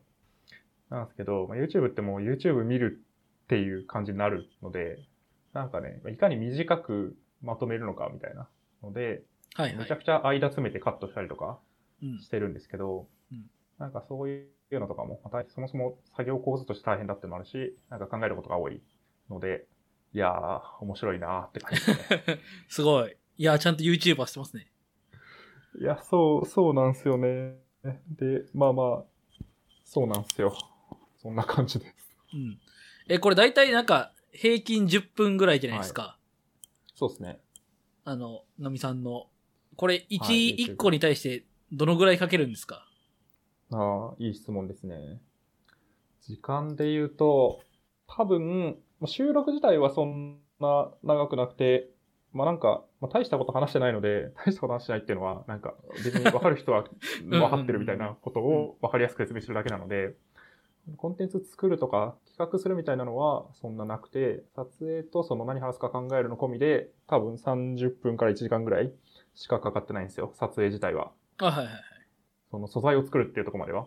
うん。で、まあ、そこから、こう全体を、なんだ、ワイプつけてカットしてみたいなので、多分1時間ぐらいプラスかかって、でそこから字幕つけて、BGM とか効果音とかつけてっていうので、まあ多分プラス1時間ぐらいかかって、で、サムネイルとかも作らなきゃいけないので、まあサムネイル作るか、みたいなのとか、あと動画のアップロードの設定、まあそれはそんなにないですけど、ポチポチやるので、まあ、また30分とかかかるんで、まあトータルで言うと多分3時間から5時間ぐらい。おお、ねけ、結構ですね。毎週だとすると、そう。なかなか、そうなんですよ。週一ぐ、週一営業日ぐらいがかかってるところですね。なんかいろいろ、休憩含めると。ね。うんそう。で、ノートも書いてるので、でノート書くのもね、。書いてると、僕の中でまあ4センチぐらい書けばいいかなっていう気持ちなんですけど、書いてるとなんか、これも書かなきゃみたいになって、長くなっちゃって、これも普通にね、まあ3時間で書ければ御の字みたいな感じなんですよ。はいはいはい。なので、まあひどいともう5時間5時間とかかかって、10時間取られるみたいな感じなので、すごっ休日1日潰しても作れないし、まあ、大体休日のどっちかはやる気がないので、まあ、平日朝とかに YouTube 撮るかみたいなのでやって、みたいな感じなので、ちょっとね、大変ですね、慣れるまで。うんうんうんうん。いや、でも慣れてきたんですか？それは。まあ、おおむねそうですね、うん。ペース掴んできた感はあるので、まあ、慣れてきたと言ってもいいと思いますね。なので、うん。まあ、マジでね、あの、仕事に支障あったと思うんですけど、今まで。無理みたいな。し仕事してる場合じゃねえみたいな感じだったんですけど、ちょすごい。っとね、もうちょい仕事と両立させたいのが2021年ですね。まあ、帰ってくることではありますよね、うん一一定ね。そうですね。うん。それもあると思いますね。うんなので、まあ、全部仕事と無関係じゃないというか、まあ、全てが仕事であり全てがプライベートなんですけど、僕のような仕事の仕方をする人は、ワークアズライフ的な。そうそうそう、そんな感じですけどね。うんはいはいはい。うんえっ、と、手応えはどうなんですか？そう、で手応えなんですけど、いやー、やっぱね、あの、これは分かってたことで、はい。あの、それを覚悟で始めたんですけど、まあベースとしては、あの、ほぼほぼ反響がないベースだと思っていいと思いますね。それは、例えばノートを投稿しても、いいねが、まあ、一件もつかない時もあるぐらいだし、もちろん PV はあると思うんですけど、うんうん。なんかね、何かしかこう、ツイッターで反応があってみたいなところまでは、まあ、すぐにはいけないし、で、あと YouTube も、まあ、結構ね、まあ、これも、まあ、100再生とか言ってるのはすごいと思うんですけど、なんかとはいえなんかね、世の中の YouTuber を見ていると、100再生というのがいかに少ない数字かという気持ちにもなるので、なんか、まあ、虚空にコンテンツを投げ続ける修行だと思って、今はやってるっていう感じではあって、まあ、とはいえ、なんすかね、まあノートの方でも、うん。結構、なんだろうな、まあ、一個その、東証のシステム障害について、なんか、い社長が隕石辞任したみたいな話にはいはいはい。絡めて、その、障害がないシステムというのはないですよね、みたいなのを、はんちゃんと書いたノートとかは、まあ、結構、社内の、それこそ PM の人とかから、これはちょっといい記事だったみたいなと言われたりとか、まあ YouTube も、YouTube でなんか、僕、餌っていうサービスがすごい好きなんですけど、はいはい。その餌の紹介動画とかを一個作ってあげたら、その餌の、あれかな共同創業者なのかなデザイナーの方うんうんうんうにん。あ、見見ました気がします。はいはいはいはい。そう、感動しましたみたいなことを言われて、恐れ多いんですけど、まあそういう 一部の方から、いや、これは価値があるコンテンツですよみたいな反響いただいたことがあったので、まあ多分続けていけば何がしかあるんじゃないかなっていう希望が見えるところまでは、まあ反響があったなって感じですね。すごい。なるほそど。う。いや、こういうのってなんかすごい、外野から適当なことを言いますが、全然なん。か、ば、一個バズれば一気についてくるみたいなイメージが。いや、まあそうですね。それはあると思います。まあ YouTube とかは特になんか一個こう、この、なんだろうな、この YouTuber を多くの人がこの動画で知ったみたいな動画あるじゃないですか。そういう動画。ね、初期のこれみたいなやつ。そうそう。なので、まあそういう部分は一定あるような気はしますけどね。まあでも、教育系コンテンツなので、そういう感じになりづらいっていうのはもちろんあるんですけど。ああ、なるほど。これでも、やっぱその東証のシステムとかみたいな感じで、こう、時事ネタを織り込むのが、やっぱ重要だったりするんですかね？そうですね。なんか、データを織り込むっていうので興味持たれたりもあるし、まあ、単純になんか書き、書きやすいというか、テーマを決めてもありますしね。あなんで、まあその辺絡めていけるといいけど、まあね、そんな自分が書ける分野で、かつ時事っぽい話でみたいなのは、めちゃくちゃ多いわけじゃないので、あ。うんうん。まあ、むずいですけどね。まあ、書くこ、書きたいことのストックはもうめちゃくちゃいっぱいあるので、書きたいことがなくなるっていう心配は今はないんですけど、おーすごい。なんかね、みたいなのはありますし、継続力すごいなそう。いや、継続がやっぱ大事だなと思っていて、このポッドキャストもね、続けたからこそ、まあ、ここまで来たというのもあるじゃないですか。まあそうですね。ちょっと続かなかったんですけど、今年。まあまあまあまあ、まあまあまあでもねおおむねねいや、そう、結構ね、やってきたというのもあって、コンテンツの積み上げによって人が呼ばれ、人を呼べたっていうところもあると思うし、まあ特になんか YouTube とかって、やっぱ、いやこの YouTuber フォローしようかな、チャンネル登録しようかなって思うときに、なんかその YouTube チャンネルがどのぐらいのコンテンツをコンスタントに上げてるかっていうのってめっちゃ重要じゃないですか。うん。そうですね。なので、なんか、まあとりあえず1年続けて、1年続けると、いくつだ？多分50本ぐらいは溜まると思うので、週1でも、50本の動画ある YouTube チャンネルだったらフォローしてもいいかなって思う人いっぱいいると思うんですよね。うんうんうん。すごい。なので、とりあえずストックを貯めるということが大事なので、あの、この修行を1年続けて、何も起きなかったらやめるぐらいの気持ちですね。はい。いやー、はいちょっと期待、期待しつつ。僕もね、多分3つぐらい見たんですよね、YouTube。あの、ウィキペディアのやつ、一番初回のやつ見たし、餌のやつもそう、はいはいちらっと見たし。あとなんだったまあでも Amazon かな。うんうん、はい、はい。いやいやー、すごい。すごいなーこ いや、すごくないっすよ。やっていくだけですよ、あとは。う、はい。いや、ちょっと期待しつつ、はい。外から眺めてます。ありがとうございます。はい。ぜひ。あと、なんか、あれじゃないですか。スタンド FM でガミラジしてませんでした、書いてないけど。ガミラジ、えっと、ガミラジどこ行ったんですか？ガミラジ、ああ、ガミラジ、そう、えっと、スタンド FM 話はいくつかあるんですけど、もう一つは個人でやっていたガミラジオみたいなのがあって、はい。それは、それ、なんか、そうですね。それ、まあ、とりあえず、あの、質問がなくなったらやめようと思っていて、はいはいはい。それでや、一旦やめたんですけど、質問がなくなってやめたんですけど、まあでも、たまに、その、ノートで書いた記事を、その、ガミラジオ、スタンド FM の音声で補足するみたいなのを気が向いた時にやってますね。あまそっかそっか。あの、それどころではなくて、ほぼやってないんですけど、なるほど。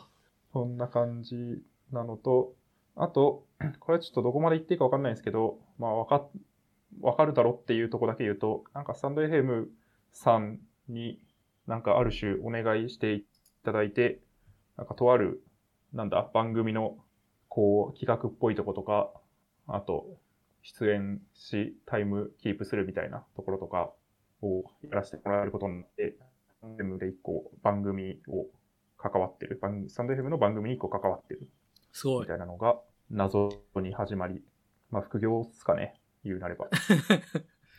このメルペイ VPOE のヒデックさん？もう、秀圭さんかな？ヒデケイさんっていうのか。読み方で言うと、多分わかんなかったですけど。そう。えんの、えん、ヒデケイのエンジニっア高話。うんうんうん。ていうね、ちょこのタイトルもね、ちょっと僕が考え、まあ相談しながら考えて。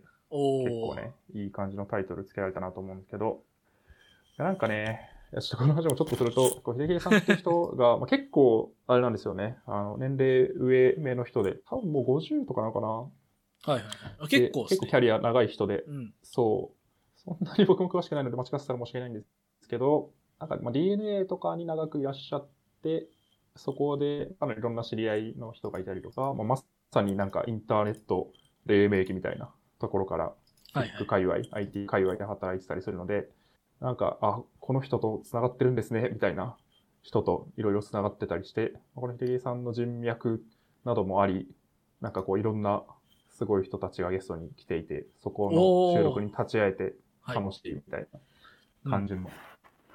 なのですごい。確かに、すごい人たちが 並んでますね。今僕も。見ましたが。そう。そうなのですよ。まあねジェンキンスの川口さんとか。ジェンキンスの川口さんは出てないんですけど、あ、出てないんだ、これ。この、ジェンキンスの川口さんが、あローンチャブルっていうスタートアップがあって、ー、あー、なるほど、なるほど。あの、クックパッドもともと人事部長とかした、あの、吉織さんっていう人がいて、はいはいはい。赤い髪のあはい。はいはい、わかります。方なんですけど、そう、吉織さんとかが出てくれたりとか、まあグリー CTO 藤本さん出たりとか、LINE の執行役員さんとかですね。すごい。とりあえずビッグネーム。ビッグネームがいっぱい出ていて、ああ、かこれ肩並べてますね。そう、もう僕はね、中身はほぼ喋ってなくて、まあ、最初と最後になんか番組紹介したりとかはい。したり、まあ、あと、そのタイトル付けとかですね。タイトルとかは全部僕が決めてるんですけど、おおや。ったりとかしているので、あの、ぜひ聞いてください。はい。はい。まあ、リンクはねそんな感 show note に。はい。あすごい。まあアウトプットだらけじゃないですか。いやー、そうっすね。いろいろやってますね。これが身になる年にしたいですね。2021年は。はい。えー、ズッキーさんはどうですか？あ仕事以外の。仕事以外で今年、うーん、見えてないと思うんですよね。で、だ見えてないからあんまりやってないんですよ。うんうん。なるほこう、だから前半はなんかあの、スマメモをリリースしましたとか言ってこう、個人プロダクトを,、うん作ってたりとかしたんですけど、言ってましたね後半はほとんどその個人でなんかこう開発してみたいなのが、でリリースしてみたいなのはやってなかったですね。こうなんか、ど。まあね、仕事がね、忙しかったでしょうし。まあそうですね。それもあったりとか、あとまあなんかす、結構すぐ飽きちゃって、何にですか？それは、えっと、サービスにもあ、ドメインにも飽きたし、ファイヤーベースでやってたんですけど、まあ、ファイヤーベース、その、ちょうど、その、年始に、あんまりこれは言ってなかったですけど、えー仕事でも、まあ、さっき POC、うん。プロトタイプで使ってたっていうのもあって、結構ファイヤーベースはい、興味あっていろいろ触ってたんですけど、ファイヤーベースっていうもの自体にもちょっと飽きちゃったりとかして、うん。本当にちゃんとやったらもっと奥深いんだろうけど、深みにはまるまで時間を費やせなくなっちゃったりとかして、すべてに飽きてちょっと手を動かさなくなっちゃって、それはやめちゃってうん。ました。うん。ざっくり言うと。はい。はい。僕あんまだから話すことないんですけど。まあ、はいあとは後半は、なんか副業をちょうどお話しいただくことがあって、うん。あお話しいただくことというか、副業やろうかなって、なんか急に思い立って、副業をやったんですよ。で、2件やって。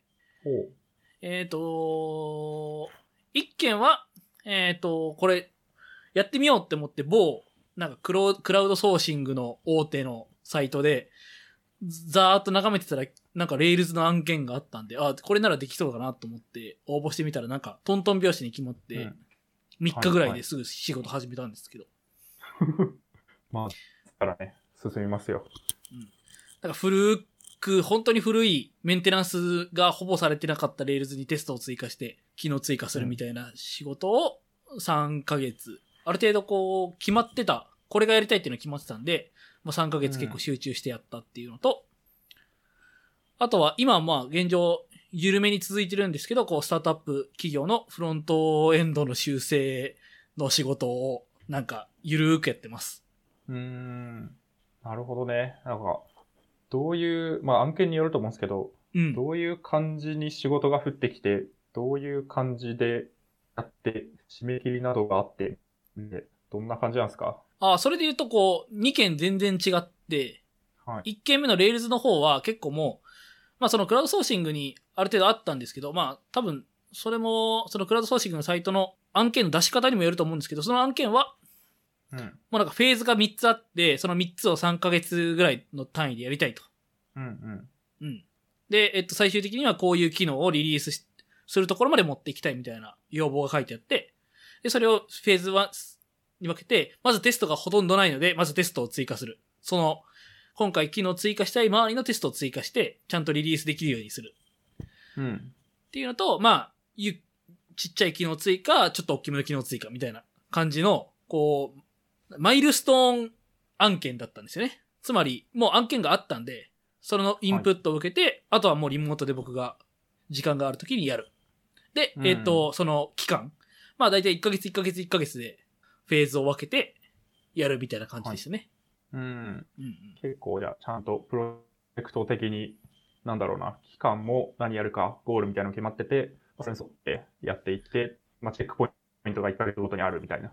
そうですね。まあ、うんうんそう、あ、チェックポイントあったんですけど、結構ゴールは、まあなんかはい予期せぬことがいろいろあって大変だったん ですけど、まあそう、そのフェーズごとに、まあ何万円みたいな感じで。あの、よくある、その、い1時間いくらっていう感じじゃなかったんですよ。なるほど。うんうん。まあでも、そう、めちゃくちゃ古い Rails で、うん。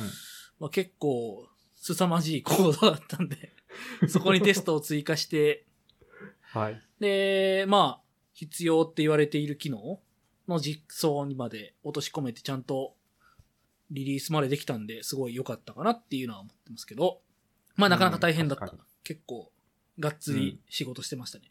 体力つきそうな感じです。そうですね。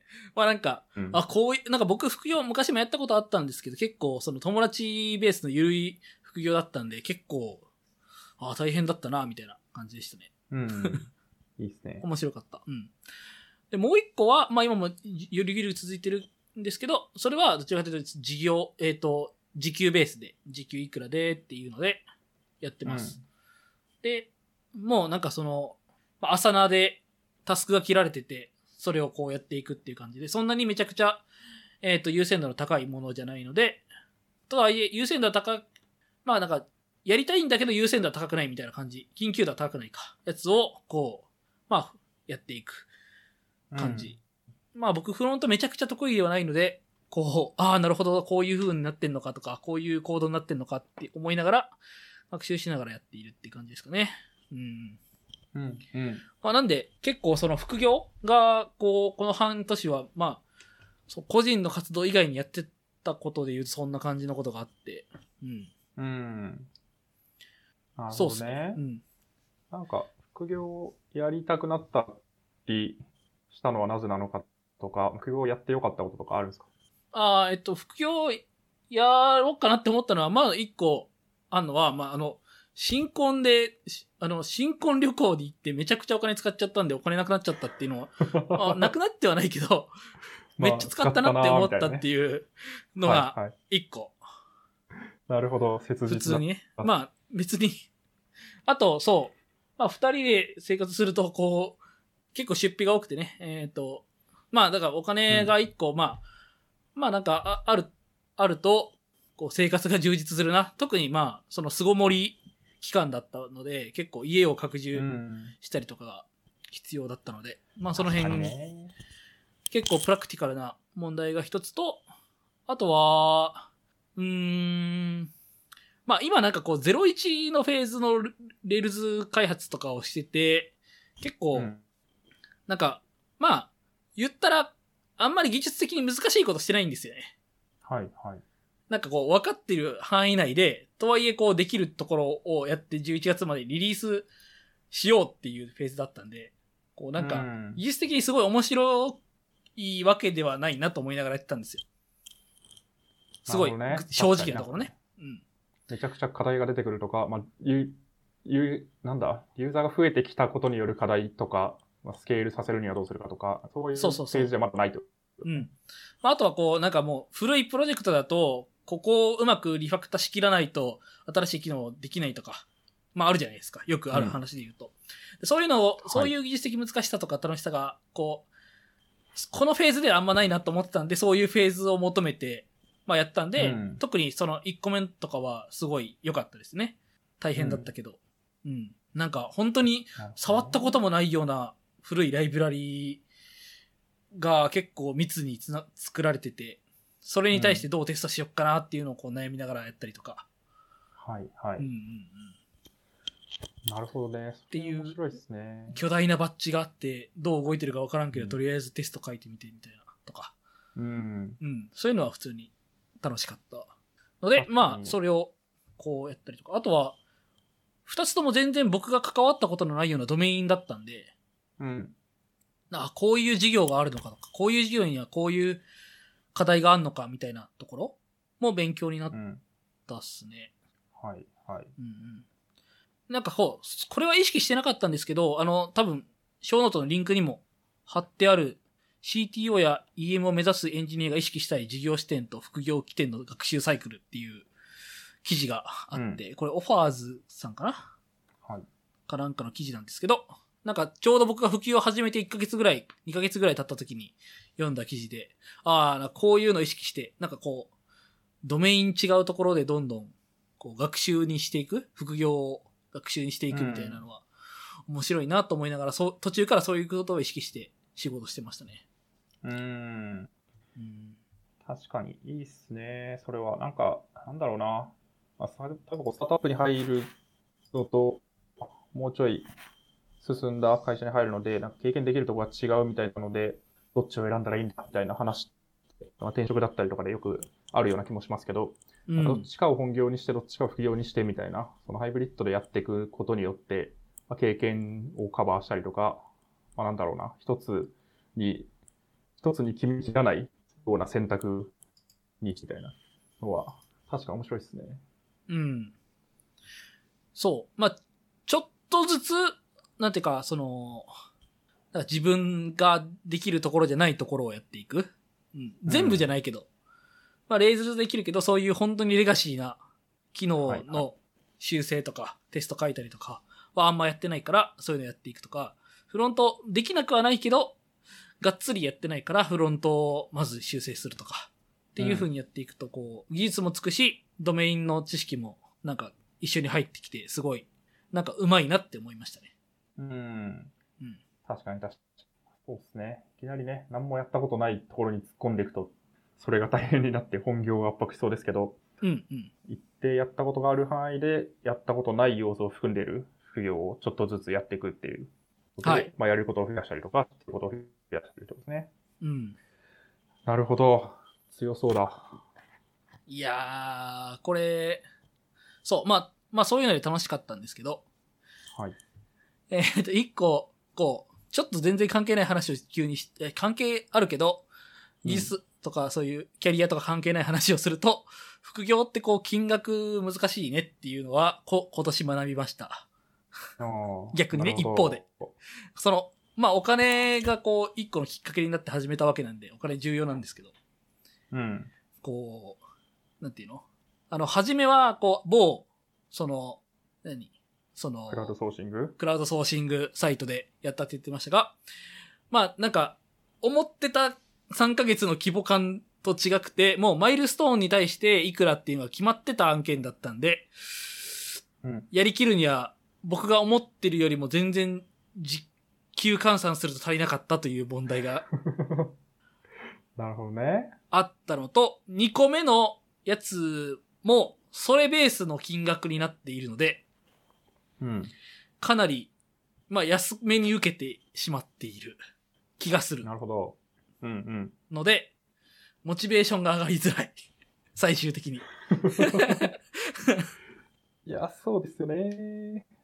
のは、えっとね、本当に副業をちゃんとやってる人たち本当にすごいなって思ってて、うん。難しいですね。うん。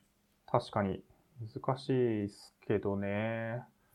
なんだろう、まあフリーランスとかも同じような話になりそうなんで、多分、副業固有の話かわかんないけど、なんかね、難しいですね。確かに。ああ、それで言うとね、副業は、はい。まあなんか、まあ、正直やんなくてもいいですよ。もうなんか一通りこう、なんていうのかな。えっと、うん新婚旅行とかで逼迫された問題は全然解消したので、はい。やんなくてもいいけど、まあいろんなこう、や、やってよかった部分もあるんで、まあ続けようかなとは思っているんですが、なるほどね。こう、そうするとモチベーションが湧いてこないという問題が ある。フリーランスはだってなるほどもうその、それで食ってるわけだか確かにら、うん、それが仕事だから、まあ、それはやるでしょうっていう話になるけど、うん、うんうん。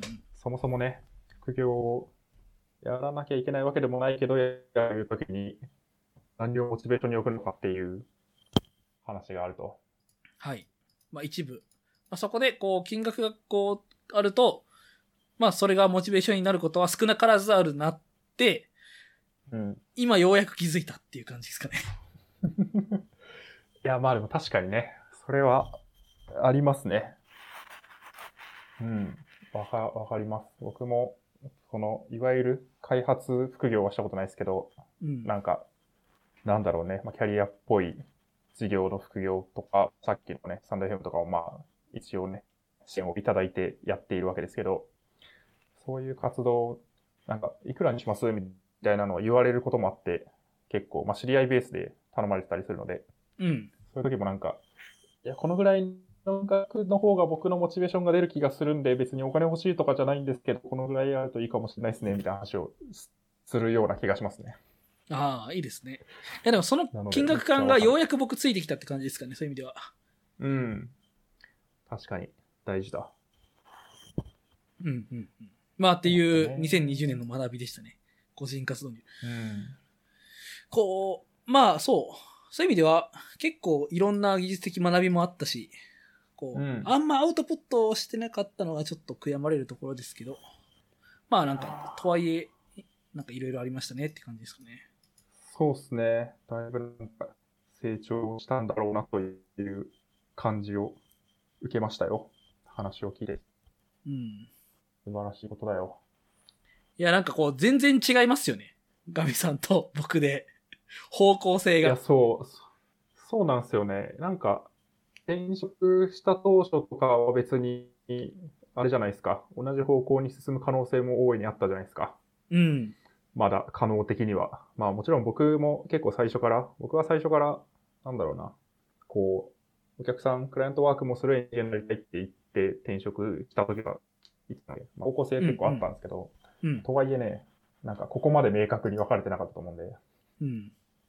おもろいなと思いますよね。そうですね。すごい転換。特に転換だった年なのかなという感じがしましたね。確かにまた大きく変わったような気がする。2010年で。なるほどね。プライベートっていう項目に二人ともほとんど書いてないのがウケるよね。そうっすね。まあみんなこト、う、ないよね、はいな。ないんですよね。僕結婚したぐらいしかないんだもん。いや、まあ結婚したは人生単位でも大きいイベントではあるけど、まあ確かに、なんだろうね。なんか、2020年、失われた2020年って感じしますよね。うん。特にそれ以外がなくて。うん。確かに。え、結婚生活どうですか？まあ、そこそこ楽しく暮らしてますよ。はいただなんかもっと旅行とか行きたかった、その二人のうちにみたいなのがあるじゃないですか。その子供ができるかできないかは全然わかんないんですけど、確かに。まあ若いうちにとかいうので、こう、いろいろ旅行とか行きたいよね、みたいな話はするものの、今そういう時代、時期じゃないので、うん特に確かに。なん、何のか変哲もない生活がこう順々に回っている感じ。いや、そうですよね。確かに。変化をね、つけにくい情勢ですよね。うん。なるほど。えー、でも、新婚旅行は行ったんでしたっけ？新婚旅行はね、えっ、と、あの、石垣島に行きました。ちょうどギリギリ行けるとおタイミングで。はい、はい。はい。うん。まあ国内しか行けなかったんで、国内なんですけど。いや、良かったですよ。石垣島。ほど。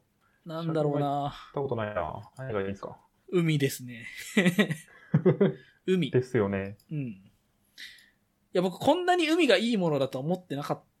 僕、奈良県でもう陸しかなかったところにいたんで、はいこ。んなに海っていいもんなんだなって思いましたね。なるほど。それは何をするんですか？マリンアクティビティ的なものをするんですか？いや、なんか海でパチャパチャしてるだけなんですけど。うん、まあだから、だから観光ですね。うん。でも、なんていうか、うん。青い海を眺めるみたいな。なるほど。で、美味しいものを食うみたいな。うん。そういう感じでしたね。いいっすよね。なんだろうな。本当に青いんですよ。本当に青い本当。に青いんですよ。海ってこんなに青いんだなって。確かにね。いや、まあまあ、石垣島のようなところの海は綺麗でしょうよ。うんうんうん。すごかった。水色っていうかなんていうのかな。エメラルドうん。グリーン的な感じのところもあり。はい、はい。うんうんうん。いや、すごい良かったです。もう一回行きたい。っていうか、うん。なるほどね。南国に行きたい、南国に。南国、いいっすよね。確かに。いや、ちょっとね、南国、舐めてたんですよね。個人的に。なるほど。南国をめにいや。暑いやん、どうせと思いながら、いたんですよ。はい。まあまあ。いや、も暑いガラッと変わりましたねね。う、うん。へえ、それ、そうか。何がいいんですか、南国は？なんだろう。何が、何がいいんだろう。なんか、いるだけでテンションが上がるというか、はいはい。うー、難しいななんつうんすかね。いやでも、そう、僕も新婚旅行南国だったし。あ、そうですよね。そインド、インドの方の、どこだっけ？う、インドの方の、名前忘れちゃった。有名なところですね。はい、モルディブね。はいはいはい。でも雨だったんですよね。ああ、まあまあでも、いやまあ晴れてた時もありましたけど、ああ、なるほど。そうですね。雨の日も多かったですね。まあ、すごい変わりやすいんで、うんうんうん。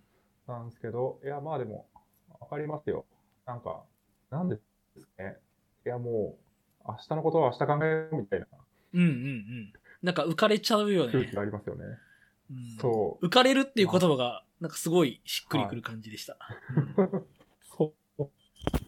なんか文化的なのもあるし、単純になんかね、暑くて、いつまで外にいても別になんか行けるみたいな、夜だから帰んなきゃとかないし、そうですね。まあ単純にね、リゾート地だから居心地がいいってのもあるし、うんいやー、わかります。なんか、うん人生に一度はこのような体験をするのがいいなっていう気持ちになりますよね。新婚旅行とかで行くと。はいはい。そうですね。そうなんですよね。で、うん、ま、そういうのがあって。ああ、その時に、全然関係ないけど、ノノーションっていうツールあるじゃないですか。あります。で、えっと、旅のしおりを作ってすごいそれが良かったっていう話おおいいがですね。ありますね。すごいなんかスケジュールも、なんか、なんかテーブル作って、はい。いろいろできたりするし、うん。なんかこう、すごい良かったです。それ、それがきっかけでこう結構 Notion を使うようになりました。うーん。旅のしおりをなるほどね作る。うん。確かに、それライトなところで Notion とかを使ってこない良さそう。いや、 Notion ね、みんないいって言ってるけど、なんか、ナミさんもノート、 Notion とか好きそうじゃないですか？いや、僕 Notion とか好きそうですよね。そう、好きそうだし、なんか、それこそこう、はい。これからのマーケとかの人に Notion をうまく使い方とかいうのを言えば刺さりそうじゃないですか？確かに。いや、刺さりそうだと思います。いや、でもね、と僕自身は結構あれなんですよね。あの、プレーンテキスト信者なんで、ああ、はいはいはい。それはわかりますよ。うん。そう、ドキュメントは Markdown とかで書いて、まあちゃんとね、なんか、まあ、DB っぽい使い方したいんだったら、なんかスプレッドシートとか使えばみたいな気持ちになってしまうんですが、時代的にはね、 Notion とか、なんだ、 Airtable とか、 Airtable だっけ、はいはいそういうね、こう、スプレッドシートとドキュメントが合わさって何でもできるぞみたいなツールが流行ってるので、ちょっとね、いつまでもプレーンテキストとか言ってると、プレーンテキストおじさんになっちゃうのかもしれないですけど、はいはいはい。まあまあ、いやーそんな感じですね。うん。いや、意外と良かったうん。ので、結構ずっと、最近はそれを使ってますね、 Notion を。うん。なるほど。はい。はい。全然関係ない話しちゃったけど。そうっすねいやいやナミさんは、まあでも引っ越したのは言ってましたもんね、前回。インダクターさんの時かな。気がしますね。確かに。もうそれ以外はもう、マジで、なんもないっすね。あ、YouTuber になったぐらいですもんね。話ぐらい、そう、YouTuber になったぐらいかな。うん、うん。こんな感じなんで、なんもないっす。いや、とりあえず、いい、いい家に住むというのはいいっていう主張がまだ変わってないっていうぐらいですね。ああ。ど、どうあ、そう、まだうん呼んでもらってないけど。確かに呼んでないっすね。よ、よ、いや、来ます？今度。いや、まあまあまあまあまあ。き気が向いたら行きます。増える。はい。いや、まあまあ、いい、いいものですよ。はい言ったんで全然いいですけど。はい。そうですね。すげえ話してるな。2時間？あ、まだ2時間なってないですね。。1時間半ぐらい1時間40分ぐらいですかね。うん。うん。最後にこう、来年の話をして終わりますか、はそうですね。なんか、来年の目標も書いてるメモだと分けてるんですけど、もうなんか、さまとめて一言ずつ言いますか？そうですね。まとまるのかな？うん。ナミさんは、はい。まあさっき言ってたことの僕続きですもんね。そうなんですよね。ちょっと言っちゃったんですけど、まあ、仕事と個人活動は結構僕の中ではリンクしていて、まあ、なんか、さっき言ったノートと YouTube のアウトプットを、まあ、一旦継続したいと思えるぐらいにはなったので、まあ、継続できそうだっていうのと、なんで、まあ、それを、まあ、少なくとも1年続けてどうなるのか見たいっていうのがあって、まあ、あと、そうですね。まあ、それが仕事にちゃんと戻ってくるところも多分あると思うんで、そういう教育っぽい話を、まあ、仕事としてやるとか、もう、まあ、今もやってるけど、それをもっとなんか事業的なところと結びつけてやるとか、うん。まあ、動画編集を仕事でやるとかも、まあ、ありそうな予感もするので、それなんか説明、そういうセルフサーブをするときに動画説明するのってめっちゃ重要だと思うので、確かに。そういう話とかもあると思うし、まあ、単純になんか仕事そんなにしてなかったんで、仕事するかなっていう。なっていうので、ちょっとね、は柱を作りたいってなって、まあ、それで一個言ってないところで言うと、なんかね、あの、統計学をやりたいんですよ。ああ、なんか本読んでませんでした？統計学が最強の学問であるみたいな本読んでませんでした？読んでますね。ああとても一時期話題になった本で、まあ、それもなんか、そう、その本とまた続編で、実践編みたいなのもあって、そっちが結構本当に実際のデータをどう扱うのか、ビジネス上のなんか分析でどういう手法を使うのがいいのかみたいなのを結構実例で示してて、今はそれを読んでるんですけど、なんかね、大事だなって思ったんですよね。なるほど特。に、特にその、まあパーケっぽい話とか、まあなんか、プロダクトをどうグロースさせるのかみたいな時に、結構なんかね、知識がないと、場当たり的な判断とかになりやすい、印象論とかになりやすいんですよ。うん。っていう時に、一定でもなんかデータを取れてるわけで、そういうデータを元にして、こういう行動をとっているお客さんは、こういうプロダクトもなんか一緒に使いそうとか、なんかこういうところに悩んでそうとか、なんかそういう定量的に判断できるところっていっぱいあるはずで、なんかそこをちゃんとやっていくことによって、もっとなんか意思決定早くなったりとか、まあ仮説検証をこう確実にできる、まあなんか知識を積み上げていけるかなという気がしてて、今ってなんか何かよくわからない土台の上に、こう、いろいろなトライを積み重ねて、でも結局我々は何を学んだんだっけみたいな気持ちについなってしまいそうになって、そういう時になんか実際にデータで裏付けが出たりすると、まあ、感覚的にはそうだけど実際データ上もそうですね、みたいな話になるので、うん。この辺をね、やっていかなきゃいけなくて、もちろんなんかデータ分析に強い人とかも社内にはいるんですけど、なんか、今僕、目の前にある課題に対して僕がやるということに意義があるという気がしてるので、ちょっとね、ちゃんと中回帰分析とかロジスティックなんちゃらとかやりたいなと思って勉強してます。いい、いいですね。なんか、それができると、こう、ガビさんがいい感じにやっている仕事が、こう、再現性持たせるようにできるとか、なんかそういうのもありそうですよね。そうですね。そういうのもある気がしますね。あるいはなんか、こう、感覚的にプロダクトグロースをできてる人の、なんか暗黙知をちゃんと形にするとかね。うん。は結構ある気がするんで、社内的な価値でも。まあね、ちょっとやりたいんで、統計学に詳しい方はぜひ教えてください。いやそうですね。はい。まあそんな感じですね。はい。あと、あれですね。あの、トタンで痩せたいですね。ん？あの、不健康になったので、コロナって。はいはいはいはい。いや、それは僕も、本当に太ったので、健康にやりたいです。そうなんですよね。そうで、健康になった方がいいなと思って、この2020年の最後の1ヶ月ぐらいは、めっちゃこうツイッターにも書いたんですけど、もっと健康になりたいモチベを高めようと思って、めちゃくちゃ暴飲暴食してたんですけど、逆にね。それによってね、いや、そう、結構ね、いや顕著になんかお腹出てきたし、多分体重も増えたし、なんか生産性も下がってきたような気がする。それはなんおか常にちょっと、ちょっとお腹いっぱいだったり、まあ、糖質を取りすぎていてぼーっとしてたりとか、わかんないけど、うんうん。